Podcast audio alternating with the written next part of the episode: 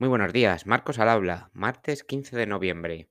Vamos a hablar un poquito hoy de los nominados de los Game Awards, solamente los voy a nombrar un poquito por encima. Eh, la categoría principal, ¿vale? La de mejor juego del año, en la que tendríamos a Plague Requiem, Elden Ring, God of War Ragnarok, Horizon Forbidden West, Stray, el juego del gato, y Xenoblade Chronicles 3. Por ahora vamos a dejarlo aquí, aunque me gustaría hacer algo especial, no sé si desde aquí hasta la gala mm, o el mismo día de la gala, algo tipo un directo, un podcast especial más largo, ya veremos. Eh, avisaré por aquí, ¿vale? Seguimos con más noticias.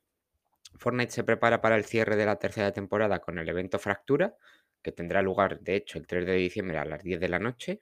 Hablamos de hora española.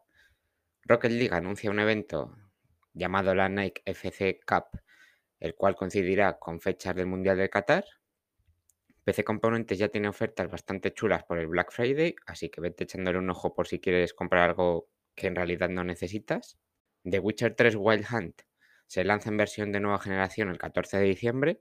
Además, se puede conseguir gratis si ya tienes la versión de PlayStation 4 o Xbox One. La Xbox Series S se pondrá a la venta en un pack con Fortnite, Fall Guys y algún contenido para ambos juegos, que de hecho se puede adquirir a través del Xbox All Access por 299 dólares o 24 cuotas de 25 dólares junto con dos años de Game Pass Ultimate. Bastante buena oportunidad, la verdad. Si eres un amante de los perros, buenas noticias porque gracias a los videojuegos han creado una consola con la que un juego es capaz de detectar demencia en perros adultos y otros problemas de salud mental. Ok, bastante bien. El juego Scavengers, por lo visto, es un juego que existe y resulta que se va a cerrar definitivamente el 16 de diciembre.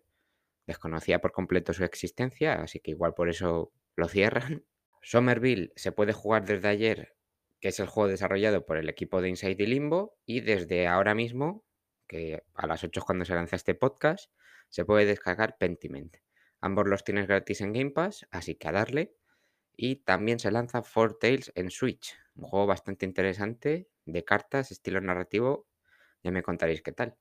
Y con eso estaría todo. Bueno, si Phil Spencer está escuchando este podcast, decirle que estaría guay poner una versión táctil a Return to the Monkey Island, al menos para la versión móvil, claro, eh, esa que se juega en la nube, porque el otro día estaba jugando, bueno, no estaba jugando, estaba en el sofá y me llevé un poco un chasco porque quería jugarlo y no se puede, necesitas un mando. En fin, gente, nos escuchamos mañana, como siempre, a las 8 de la mañana. Pasad un feliz martes y ya me contaréis en redes cómo va el Pentiment. Un saludo, chao.